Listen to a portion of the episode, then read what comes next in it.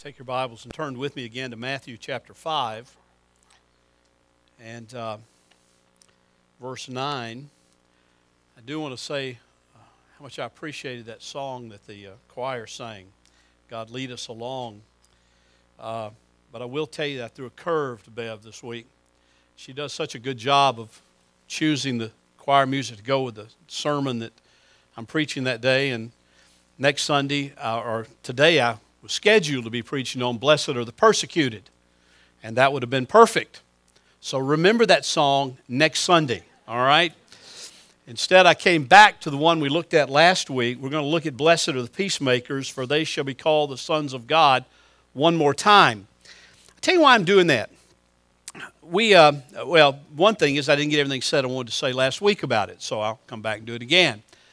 But also, that's a, that's a great one to look at as we come to the Lord's table. As we come to think about the Lord's Supper, it, it's, it's important that we think about what Jesus is talking about there, and blessed are the peacemakers. You see, the Lord's Supper is, has a lot of purposes. One, to teach us about the, and visualize the sacrifice that Christ made, to remind us about his body and his blood that was shed and was given on our behalf. But one of the real purposes, one of the primary purposes the Apostle Paul talks about in coming to the Lord's table, the Lord's Supper, is that we come to examine ourselves. We, we come before this table with hearts that say, Lord, I want to be an open book before you. Lord, I want to know what my life is in relation to what you want my life to be. And so Paul said, when you come to this table, examine yourselves. First of all, to be sure that you're of the faith, to be sure that you truly believed. But secondly, to see if there's anything there that, that just really stands in the way of your walk with Him and also of your influence and impact of being a peacemaker to those that you're around. So it's an important thought as we come to the Lord's table to look again at blessed are the peacemakers, for they shall be called the sons or the children of the living God. I want to. I want, to re- I want us to realize that this is important in the world. We talked about that last week somewhat.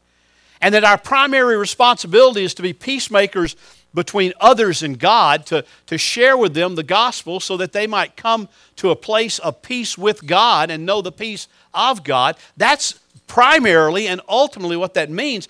But I also think we have to realize and understand that it's important for our main focus and our first focus to also be supplemented by peacemaking within the church. During our congregational meeting this morning, we had such a great time. We celebrated, we rejoiced, we did some things that are just going to bring honor and glory to God. And one of the things that kept being said that was so true and so right was you know, God has, over the last two and a half years that we've been in existence, given us such a beautiful unity, such a beautiful love for one another.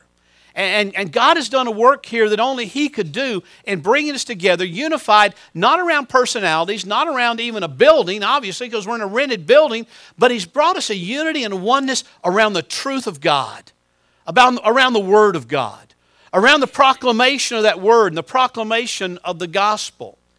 But I want you to understand that that is not a guarantee if we don't guard it. Paul said to the Ephesian Christians in Ephesians chapter 4 verse 1, he said, "Be diligent to guard the unity of the Spirit." To those Ephesian church, uh, uh, Ephesian Christians at the church at Ephesus, "Be diligent to guard the unity of the Spirit." Now what he means there is this, you be very careful, you be very vigilant, you be very purposeful in, in trying to protect and guard the unity that God has given us. You understand, we have union with one another because of our covenant relationship in Christ. We have unity with God because of our relationship with Him through Jesus Christ. But union and unity are, while very much attached to one another, are not exactly the same. Union is the given, unity is the visible expression of that given. And so Paul says, be, be diligent, be careful, be sure that you guard the unity of the Spirit in the perfect bond of peace. So we want to think about that as we come to the Lord's table today. We want to think about that as we think about blessed are the peacemakers, for they shall be called the sons of God. You know, as you think about peace and peacemaking, you come to realize, and, and the scripture is very clear on this, that really uh, there's a part of the body, and I'm not talking about the church body here, I'm talking about the physical body. There's a part of the body that really serves as the most dangerous tool when it comes to breaking the peace, when it comes to either making peace or not making peace. There, there's one part of the body, it's not a hand, it's not the foot, it's not the heart or the stomach or the lungs. It's really a little insignificant part when you really think about it. It's kind of an unseemly part. It's a part that you really don't give a lot of attention to unless you bite it or something. And it's a part of the body called the tongue. I would stick mine out, but you'd be grossed out immediately, and I won't do that. But it's the tongue. Now, the tongue is used for a lot of things. It's used for taste. Tasting with the tongue will not affect the unity of the body one bit. Uh, it's used for, for feeling somewhat in, in various ways, and, and that won't affect the the body. But the tongue is also used in formulating words. And words can be the most damaging, destructive part of the unity and the peace of the body that you'll ever find. So the tongue is a part of the body that is very dangerous when it comes to peacemaking. It's used in peacemaking, but it can also be used in peace breaking. Listen to what James said about the tongue. You got your Bible? Turn with me to James chapter 3. We'll do a little running here, a little sword drill. James chapter 3, beginning in verse 1. Uh, verse 1. Let not, let not many of you become teachers, my brethren, knowing that as such we will incur a stricter judgment. For we all stumble in many ways. If anyone does not stumble in what he says, he is a perfect man, able to bridle the whole body as well. Now, if we put bits into the horses' mouths so that they will obey us, we direct their entire body as well. Look at the ships also. Though they are so great and are driven by strong winds, are still directed by, by a very small rudder wherever the inclination of the pilot desires. So, also, the tongue is a small part of the body, and yet it boasts of great things. See how great a forest is set aflame by such a small fire. Did you watch the news this week? Myrtle Beach, South Carolina. The Epleys aren't back yet. I hope they're not caught in the fire. They're over there. One guy was burning trash in his backyard, just some little debris, little bitty fire. And now 70 some odd homes have been destroyed. Acres of woodlands have been destroyed. I mean, it's just been horrible. One little bitty fire started a great forest fire. That's what James is saying here. See how great a forest is set aflame by such a small fire? And the tongue is a fire. The very words of iniquity, the tongue is set among our members as that which defiles the entire body and sets on fire the course of our life and is set on fire by hell. Whew. For every species of beasts and birds and reptiles and creatures of the sea is tamed and has been tamed by the human race. But no one can tame the tongue. It is a restless evil and full of deadly poison. With it we bless our Lord and Father, and with it we curse men who have been made in the likeness of God. From the same mouth come both blessing and cursing. My brethren, these things ought not to be this way. Does a fountain send out at, from the same opening both fresh and bitter water? James anticipating, of course not. Can a fig tree, my brethren, produce olives, or a vine produce figs? Nor can salt water produce fresh. Now, it's important to see what James is talking about here. James says that the tongue is a fire. Now, obviously, the tongue is not a fire, it's flesh and it's, it's meaty and it's, uh, it's there in your mouth. But, but when it's used improperly, James says, it's like a fire. It, it spreads everywhere. Doesn't take a lot. Little words, silent words, just, just quiet mur- murmuring or mumbling can really cause disunity in the body. Now, again, I, I'm preaching to you as one who is so grateful to God for the unity that exists here and for the oneness that exists here around God's Word. But I, I, also preach to you as one who wants to give a warning because we must never rest in that. We must never say, oh, well, we're, we're unified, we're one, we're all together. Because by one little slip, one little word, one little fire started, Paul says and James say, can disrupt the unity of the body in a moment, can break the peace. James says, you know, here's a real problem. Uh, there's a real problem when a person praises God on one hand, verse 9, with it we bless our Lord and Father, we praise God on one hand, and we turn around and curse other people. Now, it doesn't mean you use curse words toward the other person, it just means you speak negatively of them. It means you just say negative things about them, maybe with all the right seemingly motives.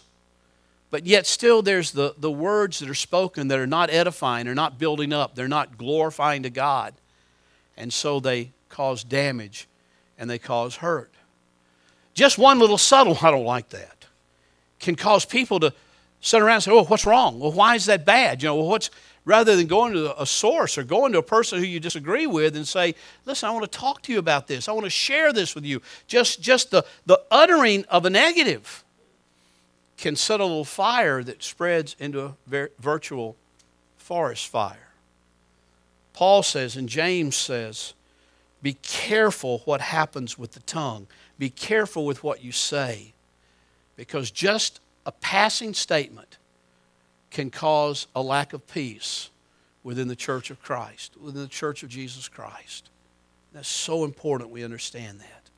Paul said something else about it in, in, a more positive light, I suppose, if you will, from James to some degree, in chapter 4 of Ephesians. In the first part, I, I, talked about how he said to be, in verse 3 to be diligent to preserve the unity of the Spirit and the bond of peace. That's important. But then he talks more about how that's done through words down in the latter part of that chapter. In verse 20, well, look at 25. 29 is the real key verse, but look at starting in verse 25. Therefore, laying aside all falsehood, speak truth to each other with his neighbor, each one of you with his neighbor, for we are members of one another. Do not, uh, uh, excuse me, be angry and do not sin. Do not let the sun go down on your anger, and do not give the devil an opportunity.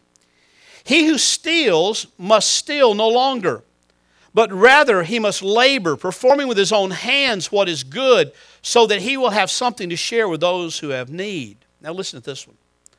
Let no unwholesome word proceed from your mouth, but only such a word as is good for edification, according to the need of the moment, so that it will give grace to those who hear. And do not grieve the Holy Spirit of God, by whom you were sealed for the day of redemption. Let all bitterness and wrath and anger and clamor and slander be put away from you, along with all malice. Be kind to one another, tenderhearted, forgiving each other just as God in Christ also has forgiven you. I, I use this passage uh, in premarital counseling to teach couples how to have a good fight. Uh, and and it, it relates there, but I'm not going to relate it to that today. But I do want you to see some things as it relates to the church. In, in talking about this whole idea of let no unwholesome word proceed from your mouth. Now, the word unwholesome there is a word that could also be translated rotten. It could also be paraphrased, at least, to stinking. That's a little, no G on the end, just stinking word. Let no unwholesome word, let no rotten word, let no vile word proceed forth out of your mouth. And it carries with it the idea of negativity, of, of just speaking negative thoughts that set people's ears a burning about a certain issue. Paul says, listen, don't speak with unwholesome words. Don't let them even come out of your mouth, but only speak words that are good for edification. Only speak words that build up. Only speak words that, that encourage. And, and that, in that way, you will be able to give grace to those who hear. Paul says our words ought to be used to give grace. Our words ought to be used to encourage. Our words ought to be used to build up and share grace with those that we come in contact with. That's what peacemaking is all about. That's what what's being a peacemaker is. It, it's sharing words of grace, it's sharing words of encouragement. It's being a part of the body in a positive way to minister to one another and to help one another. that last verse in chapter 4 makes it awfully hard.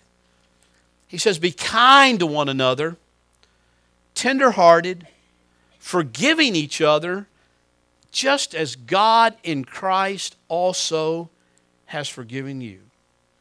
Peacemaking will involve being kind to one another. Peacemaking will be involved in showing forth kindness. It's a fruit of the Spirit. For the Spirit is kindness and goodness toward one another. And it involves forgiving one another. When you're hurt, when you are offended, it means being willing to say, I forgive you. But it also means being willing to go to the person that you have offended or that you have hurt and saying to them, I ask your forgiveness. I ask you to forgive me. You know, we've gotten into a bad habit in our culture. When we do something against somebody, what are the words we usually say to them? Well, it's your fault. Yeah. Let, you're right, Jerry. That's exactly right. That's what we say. It's your fault. I'm trying to come to a little further along, though, that you accept some responsibility for it. Huh? My bad? You're living with teenagers.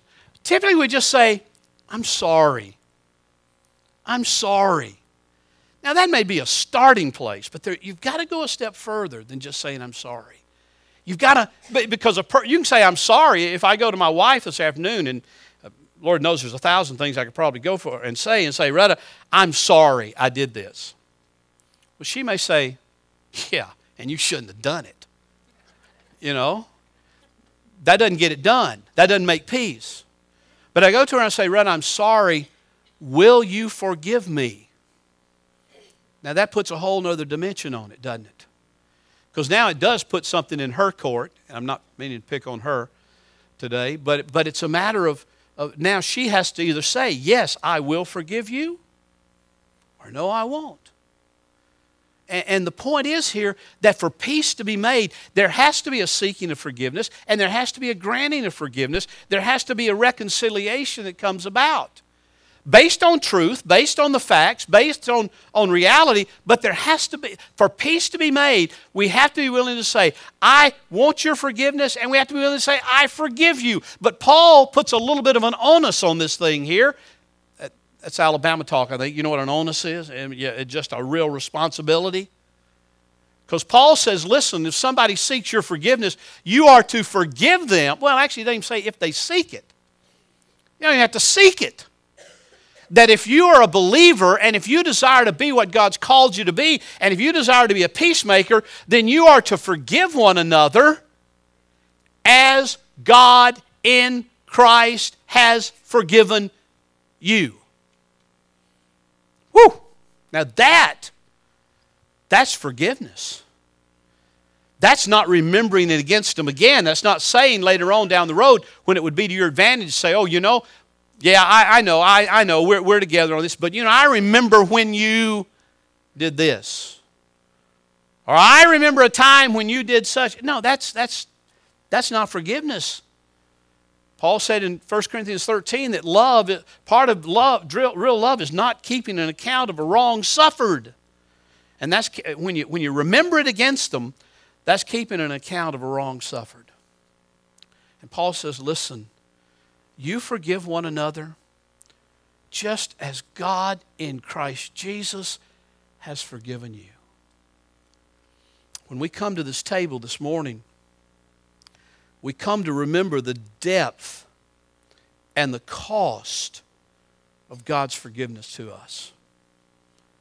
We come to remember that it's because his body was placed on that cross and his blood was shed and we come to realize that that forgiveness cost God something. It cost Jesus something, and yet he was willing to do it. He had every right to say, I don't care about you people. You've a bunch of sinners and you rebelled against me.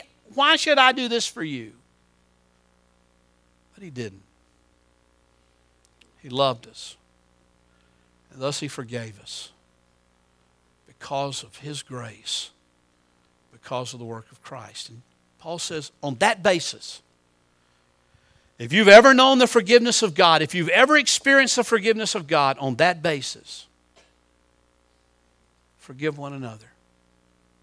Move on. Work together for the unity. Preserve the unity. Keep the unity. Because it's what He has done that has given us that unity.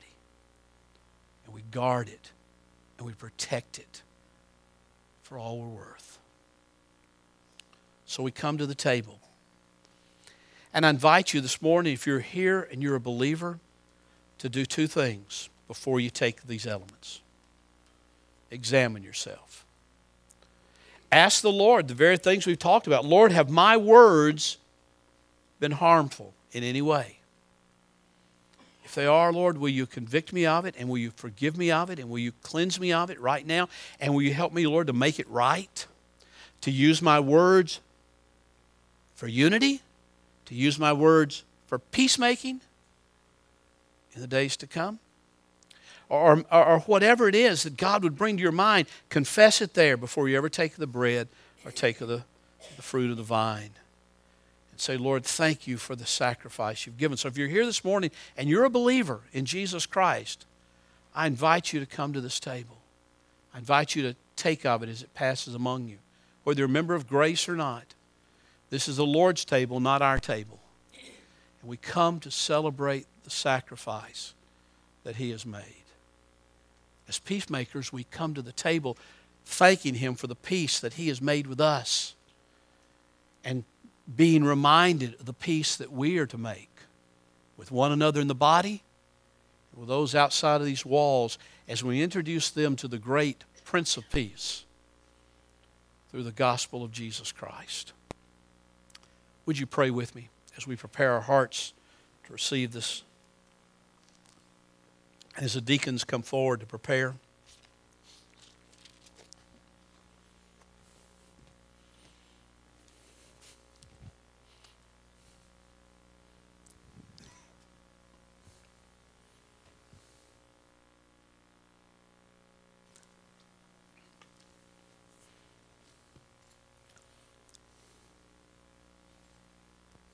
Invite you to Christ this morning. Think about the, the sacrifice that is represented in what we're about to take. Parents, I ask you just to help your children understand that if they're not believers yet, they let this pass by. Father, we come before you right now and we ask you, Lord, to prepare our hearts as we partake of this great meal. As we think about your death on the cross, your burial and your resurrection to life that we might live. Father, we pray that this day you will remind us of that great truth. Thank you, Father, for we pray in Jesus' name.